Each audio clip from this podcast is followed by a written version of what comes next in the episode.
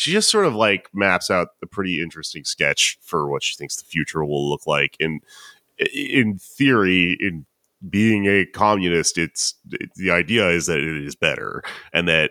this, you know, love is like a big, huge thing that expresses itself in all these various component ways. And she's saying they will be more optimally like, you know, hooked up to things that will better people's lives under mm. communism. Um, all this comradeship and and then fucking uh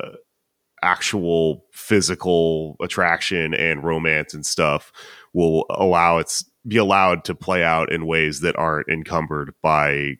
by capitalism and you know you won't have your uh desire to connect to people be transactional in the way that it was in feudalism where it's fucking building a stupid family or whatever um mm-hmm. you won't you know uh have these contradictions where you care about someone in one way but you're passionate about someone in another way and